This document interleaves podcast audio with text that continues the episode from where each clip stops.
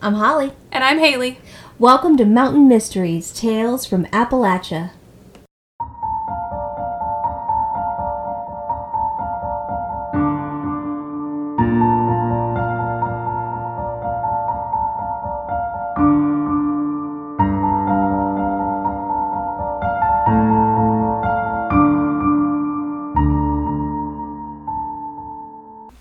All right, welcome back. I am excited. Are you? I am I know. because you're. f- I have spent the whole week horrified by the mm-hmm. story that you presented last week And not being able to look up the information. because you wouldn't let me, and I was I mm-hmm. was very tempted. Yeah. But but I kept to my word. I had told Haley I wouldn't look up information. I did not. Oh, I'm proud.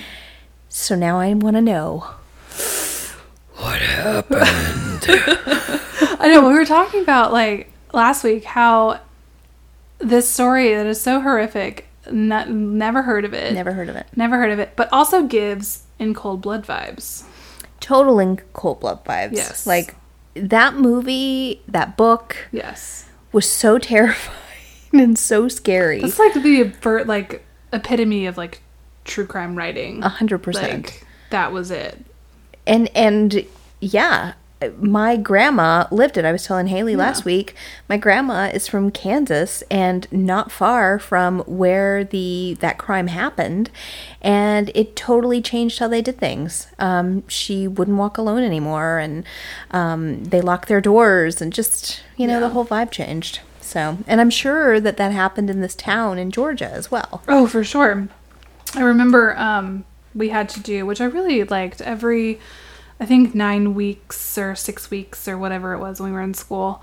Um, when I was in eighth grade, we had to read a a book of our choosing. Could read, you know, any book, um, but you had to do a little project like some type of physical representation of that book and present it to the class. So I remember I was very into true crime even as a young student. She was a sicko even then. Even then, and I chose In Cold Blood as one of my books, and I I believe they had they were off of a list of like classic, like you had to pick a classic, um, and that is you know a classic. And I chose that one, and I remember I think I was you know 14 reading this book. Um, was a very that got me very interested in in you know procedural solving things. So my project, I made um, a case file, and I went and found like original documents from the case or copies of the original documents from the case. I didn't go to Kansas and pull the case files, which would have been super cool. That- but like, really that's you go to um, extremes but like went to like different sites, like government sites, and found all the information and copies of original like interviews and things like that, and put them in a little file and like. So And we had them all displayed in the library at school. Did you get an A? Oh yeah. Oh, 100%. Oh yeah. Meanwhile, I as well had my choice of, of the classics, and I said, you know what, green eggs and ham. That's and, the one. And I, yeah, um, I was, I Mm-hmm. don't know, I guess college, so I. I can't remember. Actually, I would have because I was an elementary ed major. you were an Go elementary ahead. ed major. No, I can't remember. The only other one I can remember reading because I know I, we did several was of Mice and Men. Oh, was the only other one yeah. that I remember having to do. But there were several other ones one. that we yeah. we had to read. And that one traumatized me. Yeah. And I do remember the poor. I can't remember this boy's name, but this poor boy he chose um, the Wizard of Oz, and we all knew he didn't read the book. He had just watched the movie, and I remember our teacher in cold blood looking him straight in the eyes, saying, "What color were Dorothy's shoes?" Because they're not red in the book. They're not red in the book. And he said, Red. Immediate failure. Yep. Like brutal eighth grade. English teacher, like Yep. just let him have it. Want you to know, and we had summer reading in 11th grade. My summer reading was, uh, oh God. What's that? Oh, the one from the 20s. And it's the family that moves around. Um, The family that moves around in the twenties. or, or in the Great Depression. Oh God. Is it the the glass? Not Glass Menagerie. That's um, Tennessee Williams. Oh, That's a play. that is a play. Um, it's big, thick book. It was the best of times. It was the worst of times. I don't know. The re- the listeners are screaming it. They're screaming it. Oh, they're right now. screaming it. I They're can't think of Hang it. on, I'll Google that quote. Hang on. Okay, but anyway, what did you do with it? Anyway, so it's about this family travels around uh, amidst the Great Depression in in the United States. Um, so I did not read the book, but there was a movie um, with. Um, Henry Fonda, and I was like, okay, I'm gonna you know, watch this film. It was in black and white. It was very lengthy. It was very boring, and I was too busy talking to my friend on the phone. So I was like, I'm to fake it till I make it. There was a test, and you had to write in. So it said, Who is, you know, what is Rose of Sharon? Describe Rose of Sharon. So I said, A beautiful rose that grows in the field. My teacher said, I need you to come up here, please. I did. And she said, Did you read this book? A Tale of Two Cities. Actually, it wasn't. I that was that that was the quote from A Tale of Two Cities, which I also read. So sorry, it's not that one. It is. It's something else. Okay, continue, continue. You've been called to the front. there. You've been called I- to the front. I've been called to the front, and I come up and I talk to her. She said, "You didn't read this book, did you?" And I said, "Um." She said, "Did you at least watch the movie?" And I said, "All right, I rented it from Blockbuster, but I started talking to my friend on the phone, and I couldn't, you know, totally watch it because it was kind of boring." And she was like, "Okay." What is Rose of Sharon? And I told her again, and she said, It was a character. She was one of the characters. Her name was Rose of Sharon. She was a character. And I was like, oh, crap.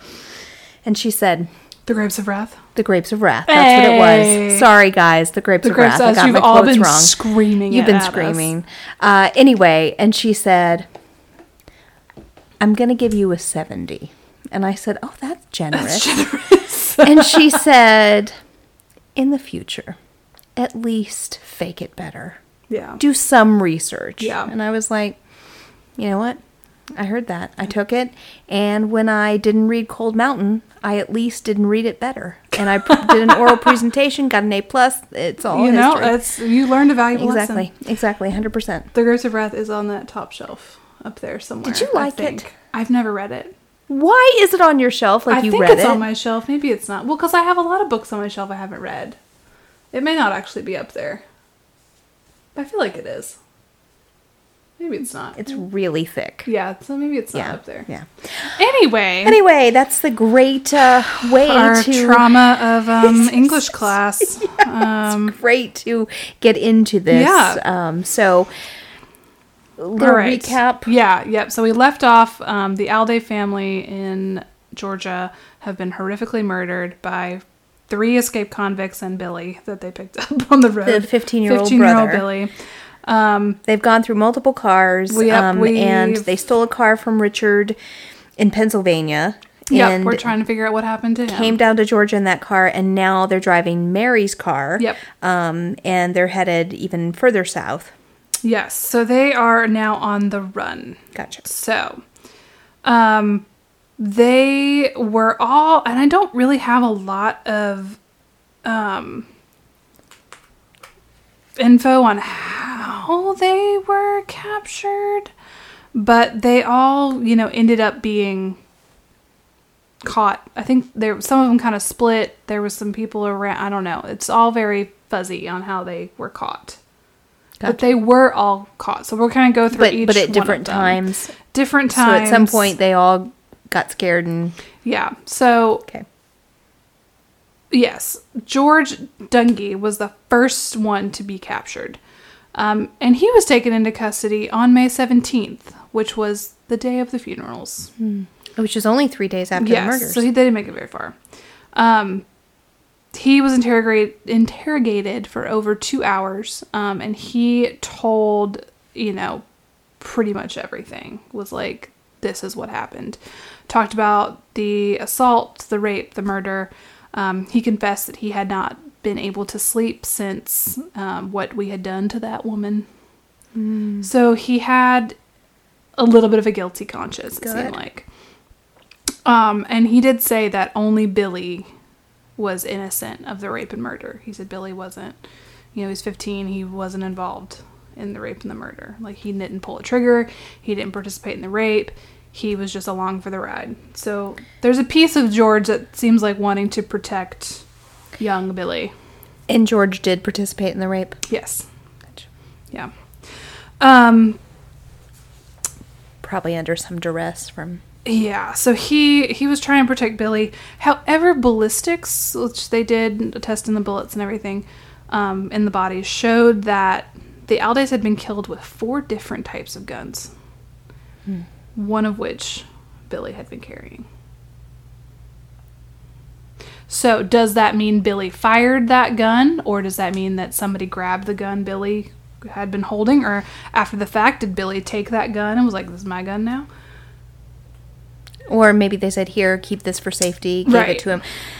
It's hard to say. You don't know. We don't know. I mean, it seems like George is being pretty forthcoming, Yeah, for, but it, it could have been a protective thing. Like, I'm I'm going away forever, and I don't want this young boy to, too. I don't know. yeah. Um, Wayne's story was a little bit different from George's. Um, you know, George kind of had this remorse, sadness about what had happened. Wayne, though, appeared to have a pretty good time recounting, you know, what had happened to the Alday family. Um, he boasted that he personally had killed every single one of them. Like I did it. I was the one who did it, um, and he was proud of the of of this fact. Like proud of what he had done. Um, he smiled, laughed as he was telling law enforcement, you know, all about this stuff. So George actually had, you know, a pretty clear memory of what had happened, you know, timeline where they were, what had happened. He was pretty pretty on it. Um, Wayne though was a little bit more fuzzy. Um, For a man who was responsible for all of this, he had no idea. So he was so fuzzy on the details, and I think just an idiot, um, that he had to ask officers if Alabama was a part of Georgia and if Louisiana was a county in Mississippi. Oh, good God, he's slow. Yeah, just not great. Not great at Which, geography. uh, Which, you know, maybe he wasn't in school a lot, didn't learn his states. that's true. I mean, it so could be. it just you know ooh.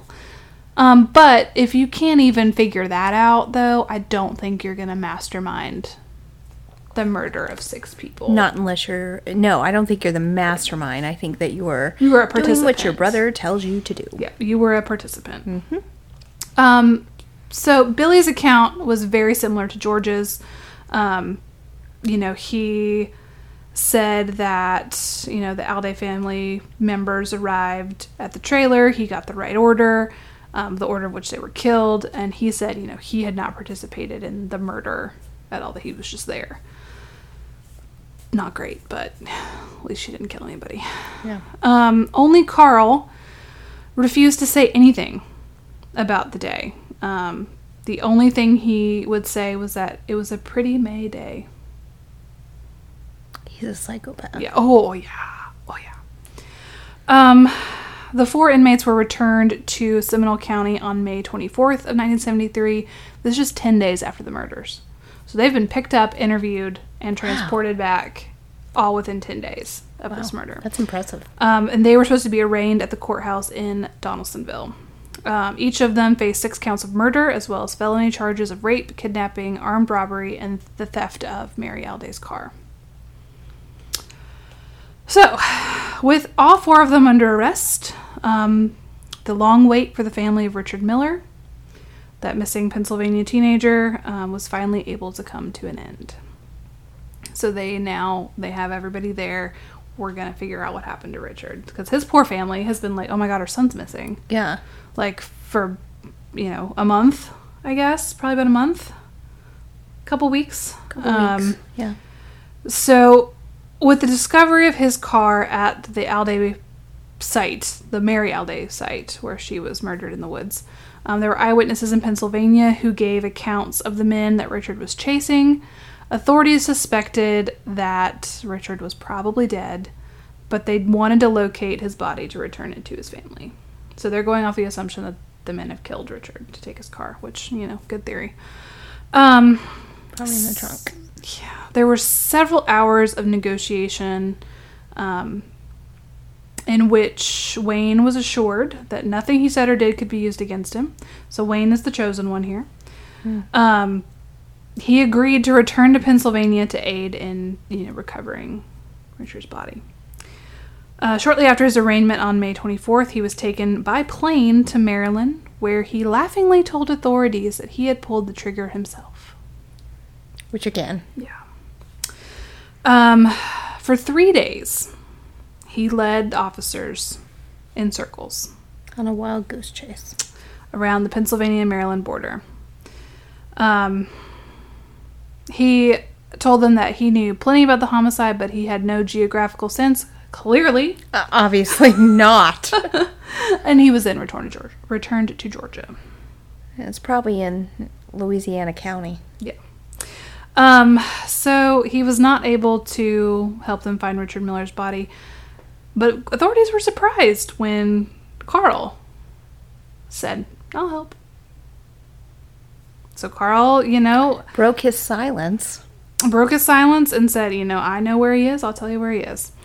So, unlike Wayne, though, um, he was transported to Pennsylvania, had no remorse, but he actually had a photographic memory of landmarks and where they had traveled. Like, he could tell you exactly where they'd been, what was on the side of the road. Like, he knew it all. So, crazy smart, which is terrifying. Yes. Um, he did not want to take them there. He just told them. So he directed police to the exact exact route they had taken from when Richard Miller had taken off following them to when they had um, eventually circled back and kidnapped Richard. The group um, was taken to a small town of Flintstone, Maryland, where Carl gave them detailed instructions on where to find Richard's body, um, and he did not want to accompany them to the site. The body of Richard Wayne Miller was found exactly where Carl said it would be. Um, it was up a logging road and to the left of debris strewn trash dumps. So, this is just a really sketchy area. Um, the men had tied his hands behind his back, forced him onto his knees, and then they argued about who was going to kill him. Um, the whole time, Richard's pleading for his life. You know, he's 19, he's a child. Um, he was then shot in the back of the head, and his body was left with the trash. Um, Carl was very much like, you know, we killed him, whatever. Um, had to happen. So we didn't know exactly who it was. We don't.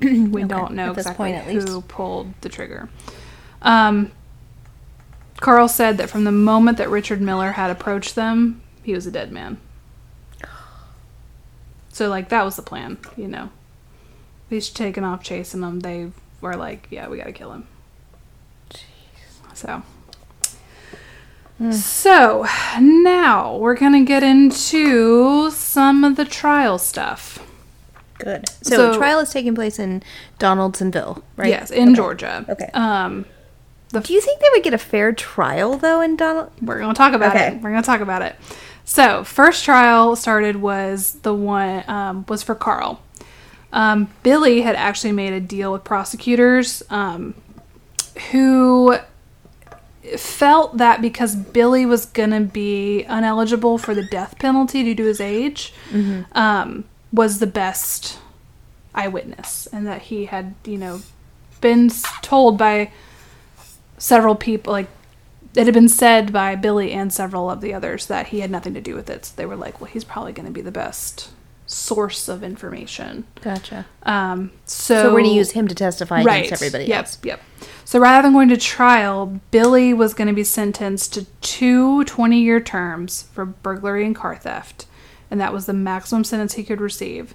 And he would testify against the three defendants. But he wouldn't have to go through the trial, he wouldn't have to deal with any of that. And he's not eligible for the death penalty. So, um, the state of Georgia versus Carl Isaacs started at 9:30 in the morning on December 31st of 1974. Um, and the judge was Walter Greer. Um, both of the prosecution and the defense made closing arguments on January 5th, so not a super long That was very fast. trial. Um, and then they sent the case to the jury to deliberate. 68 minutes later, the jury reached its verdict. Take a while to think about it. Yeah. Um, they found Carl Isaacs guilty on all counts, and he was sentenced to death. Good. The trial against George began nine days later, um, followed the same kind of style as Carl's, pretty quick. 58 minutes after the jury got the case, they returned with their verdict of guilty on all counts. Um, George's attorney did kind of do a little bit more of a, you know, plea for him to not get the death penalty. Um, the jury deliberated less than two hours before voting on death. I mean, yes, he was a participant in this, but also it seems like he had some remorse. Yeah. So to me, it seems like he should have just had life in prison. But But You know. well, I mean, we'll we'll get there. We're gonna get to some more Yeah, things. because Yep. Around gonna- this time we're talking about turnovers in death penalties. Yep. Okay, Yep. go ahead. Um, Wayne Coleman's trial was last, um, but like the two previous, it was about a three day trial. Um, ended with a guilty verdict on all counts after the jury deliberated for about 50 minutes. Um, Coleman, who kind of had a different feel, he was nervous through the whole thing. He was very fidgety. Um, he was sentenced to death 50 minutes after his attorney had pleaded for his life. Wow. Um, however, after the judge pronounced the sentence, he smiled broadly and said, "Thanks, judge." Before he was led away, crazy. These people are crazy. Gosh. They're awful and they're crazy. Um, so, although trials were quick, convictions were quick, sentencing was quick, um, carrying out the sentences would not be so quick. As it never is. It never is with, you know, death penalty cases. Yeah. Especially when they've been sentenced to death. They're never fast. I think the average now is like 12 years that a person will spend on death row. It- yeah, and that's that's being generous. Yeah, and that's low. Yeah. It's a low amount of time. Wow. Um, so the judge had already set the execu- execution dates initially for February 15th of 1974. Um, he felt that since the Aldays had died together, so should their killers. Um, but it was kind of just a formality because there were mandatory um, and automatic appeals that had to happen. As they Right. still do. Absolutely. Yeah. And as they kill should. someone without As they should. Yes. You should be Yes. doing all these things. Yeah. Um, so over the next 10 years, there were multitudes of appeals filed um, by, you know, defense, also by the defendants themselves. There were new dates scheduled and then postponed. However, all the appeals and motions were denied. Um, however, until another motion in 1979 was granted, which would lead to retrials, Ugh. full blown retrials Why? in 1988. So, we'll talk about that. Okay. Um, they were retried because of the fact that they were not, due to the media sensation of the case, where it was, was a held. bias. There was bias. There was. There was bias in the case. I mean, you can't really deny it. Well, and and you know they came back so fast with a guilty verdict. Yeah. You have jurors who already have a they know about this crime. Yeah. Yeah. Wow. Yep. I mean, it's true. It is true. I mean, they should have another trial, even though I think they're horrible monsters. oh, absolutely. Yeah.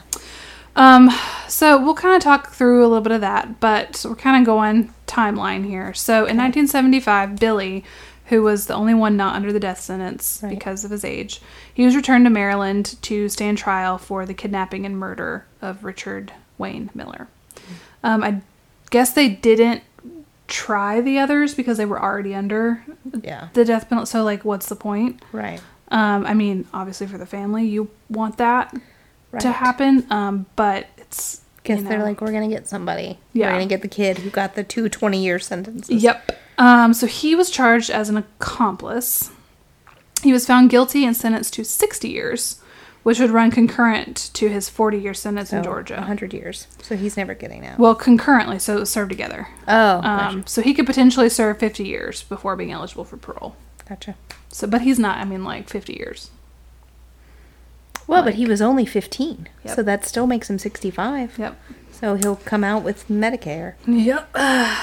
um. So, what another kind of interesting segue? Um, Carl's mother actually said that he should be executed. Whoa. Said, "Yep, do it." Um, she stated that she didn't want her sons, um, which would have been Isaac and Wayne, or Carl Billy. Isaacs and Wayne, and I don't think she was Billy's mother. Oh, okay. Maybe I don't know. I don't know who was mother. I don't know who There's a has lot the of same. kids. There's a lot of yeah, a Yeah. lot of stuff. Um, that she didn't want them around if they were going to be killing people. I appreciate that, Mama. Harsh, but all yeah. right. Yeah. Um, on the morning of July 28th, 1980, there were four inmates on Georgia State's prison's death row that escaped. Ugh. They walked out of the prison during the early morning shift change. Three of them were caught by July 30th, so two days, Hmm. and the fourth was discovered murdered. So this is also very interesting. Um, it came out that the mastermind behind the escape was Carl. Of course it was. Um, he had been planning the escape since 1974, so for like six years.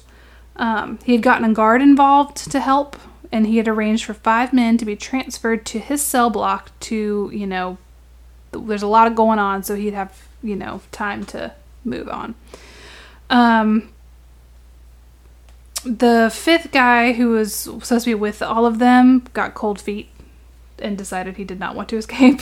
And told on them. Yeah. Um, and he had been transferred from Reidsville to the Georgia Diagnostic and Classification Center in Jackson, Georgia, which is a few hours, a few or a few hours before they broke free. So he was like, "Nah, I'm not going to do this. I'm going on my transfer." Um, Carl's only message to the three escapees who were, you know, when they returned to Reidsville was that he would, quote, like to kick their asses for being out that long and not getting a piece and wasting somebody. So Carl didn't escape himself. No. He just He just helped these other ones escape.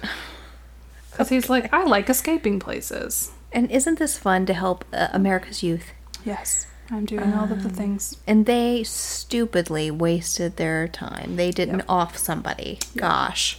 So, on December 26th of 1985, a guard at the Georgia Classification and Diagnostic Center in Jackson, Georgia, which I think is like a maybe like a valuation center or something, but Carl was there.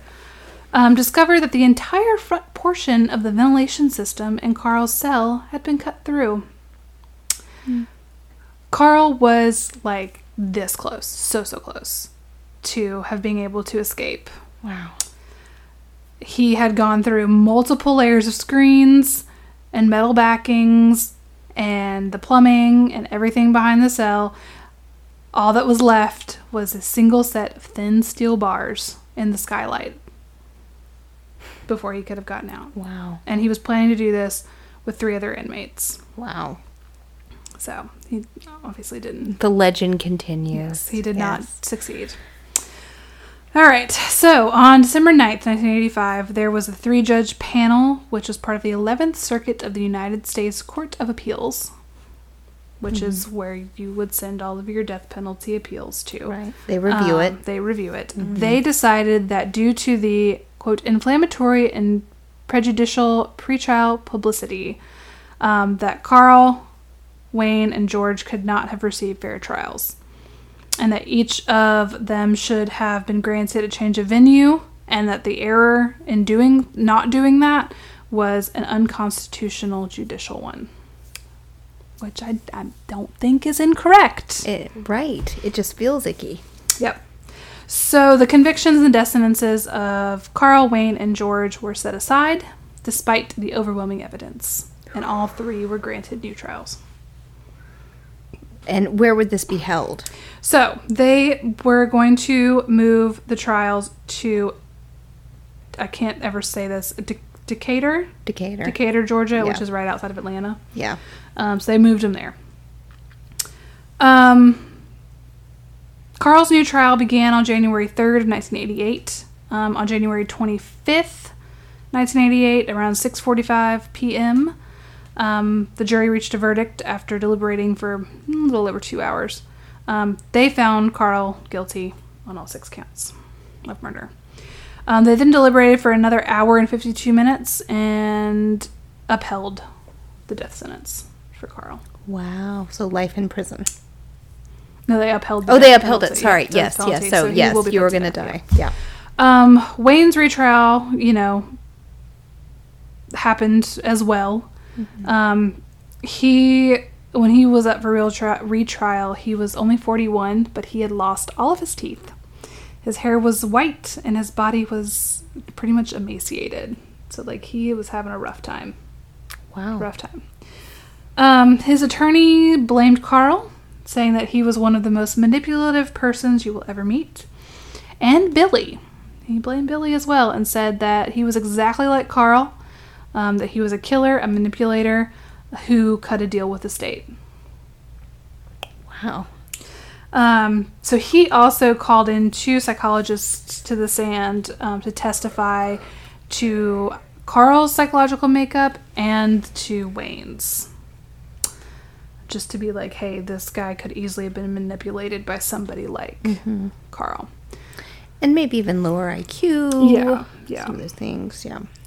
Um, on April 29th, the case went to the jury. Um, the jury uh, had dinner together before they found Wayne guilty of Can you pass the potatoes? I think we're gonna find him guilty. Yeah, yeah. So they found him guilty of the, the murders. Good. Um, on May 11th, following a 35 hour, like 35 straight hours of deliberation. Wow.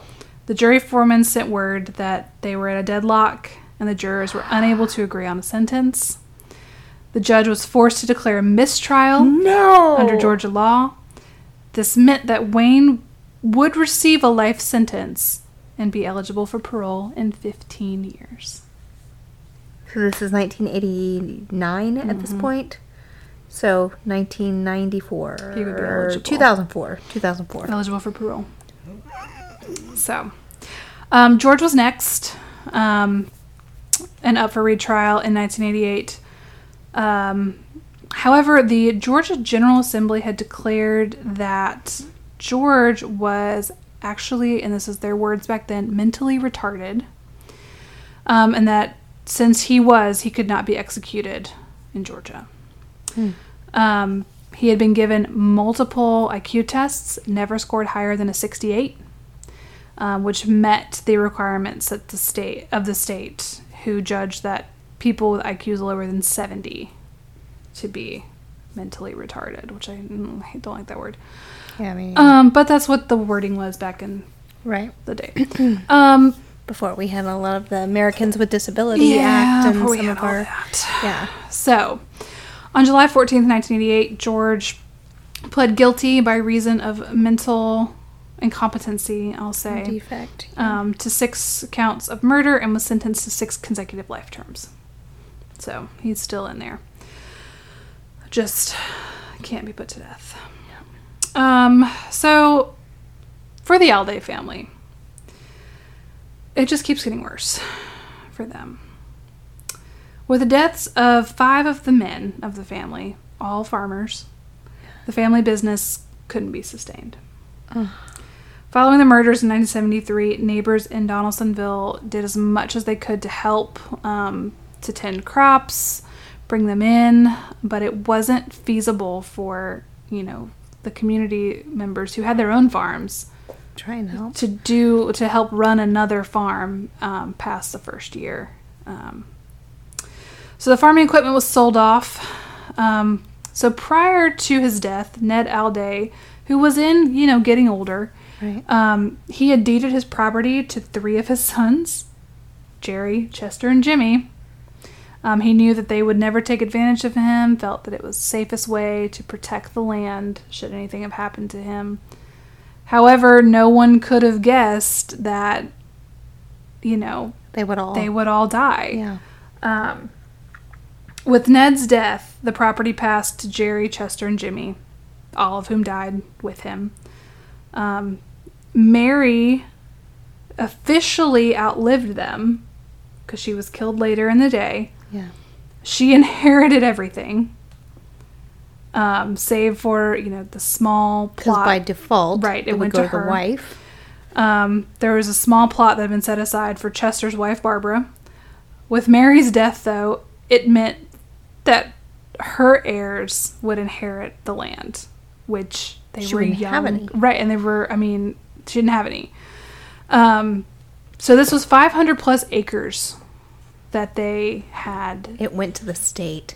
just sweated and bled for, you know, like this was their land.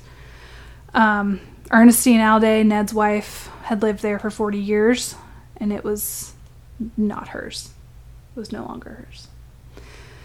The land was sold off in plots. Um, Ernestine was able to keep a small parcel of the land um, where she built, you know, a house for herself. Wow.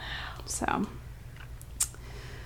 Um, Ernestine Alday died October of 1998, um, which to me shocking that the grief didn't kill her. Yeah. So she must have been a hell of a strong woman. And you said in last episode they married in 1935. So Yeah. this means she was pretty up Yeah. there in age. Yeah. Um, she is one strong lady. She is. Um, She passed in 98. 98. She was buried alongside her husband and children in the Spring Creek Baptist Church Cemetery. Um, less than a year later, in September of 99, her only surviving son and the oldest child, Norman, um, who'd been serving in the military at the time of the murders, um, died in Colorado at age 63. Um, he had actually risen to the rank of Command Sergeant Major in the Army, which apparently is high. Um, so, I mean, but young still. 63 is pretty young. Yeah, that is young. So, all right. Moving on to May 6th of 2003. This is 30 years and one day after escaping from prison in Maryland. Carl's time ran out. He requested a regular institution tray for his final meal, which was that of pork and macaroni, pinto beans, cabbage, carrot salad, a dinner roll, chocolate cake, and fruit punch. Not a terrible last meal. No, Um, I'd eat it. he did not. He did not eat it. Oh. He didn't touch it. Oh, He was given a lethal injec- injection and pronounced dead at 8:07 p.m. No one from Carl's family was present. Um, he was, you know, his attorney was there. There were two ministers who witnessed.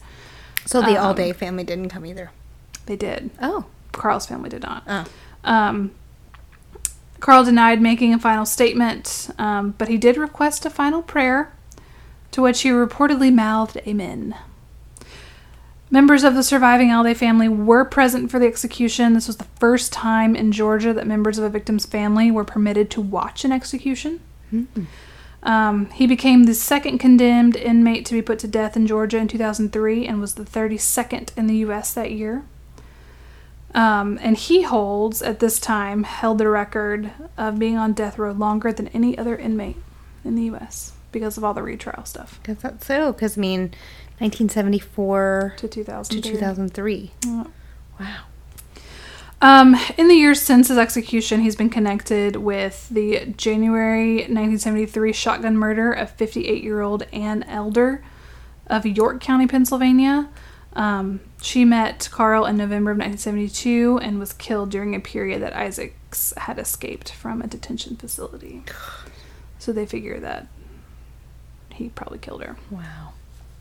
In 2003, um, Paige McKean, who was the granddaughter of Ned and Ernestine Alday, and she was the niece of Jerry, Mary, Jimmy, and Chester. Um, she was instrumental in passing the Alday family bill, which makes it mandatory for state officials to contact the families of victims in death penalty cases twice a year to get updates. I appreciate that. Um, prior to the passing of the bill, it was very difficult for crime victims to get any information about any developments in the case. Um, and she shares their story to spread awareness um, for victims of crimes. Um, in 2015, she actually spoke directly with Wayne Coleman about the murders of her family. Really? Don't know if there's any type of transcript of that interview, I would love to find that. but she- or if she would like to come on this podcast and talk to us more, um, we would be so I honored. be- what the heck? That'd be insane. Um, but she did. She was really like passionate about this project. Um, on April fourth, two thousand six, George uh, died of a heart attack in prison in Reidsville, Georgia. He was sixty-eight. On May fourth, two thousand nine, um, Billy died in Florida, where he had relocated. He was fifty-one. Where he had relocated. So he had gotten out. So he did get out. Mm-hmm. Okay. Um, so he's 51 years old. Wow. Wayne continues to serve his prison sentence at the Georgia only State. Prison in uh, Reidsville, Georgia. He is eligible for parole, but he has been denied, Good. and he is currently 74 years old, Good. or at the time this article was written. And that's that. This is a. This is so good. I am so glad you found this. So that's you know that was there was trials and more trials and appeals and everything, which I think that part's really interesting to me. I always Yeah. like to hear about the trials. Um, I know some people aren't as interested in it, but I just think this was so crazy. this spree i mean you know these guys were in jail uh, initially for reasons that just weren't that huge Yeah. and then they go and they become murderers Yeah, it's like what happened? yeah What happened? On and that? it also does go back to my mother saying choose your friends wisely choose who you hang out with wisely Yeah. um And I think there's several books been written about this case, and I think movies as well. oh my gosh Um, so definitely, and this, of course, this article from um, Medium by Loria Johnston, where I got all this information from, is really great too. I just feel so like oh so like cold and icy and not just because it's cold in here but also just the whole vibe of the story Yeah. is so dark and intense but I do like that there was some justice at the end of that so. For sure. well if y'all want to send us your feedback uh, let us know how we're driving please do. You can email us at mountainmysteries.appalachian at gmail.com you can find us on facebook at mountain mysteries tales from appalachia you can find us on instagram at mountainmysteries.appalachia and for a good time check our patreon out at patreon.com slash mountain mysteries haley do you have a shout out today Sure. Um, let's go to Salmon Arm in British Columbia. What? Ooh, that's delightful. Yeah. Salmon arm. Salmon Arm. I like it. I I like like, it it, a lot. Well, thank you guys so much and uh, catch us next week. See ya. Bye. Bye.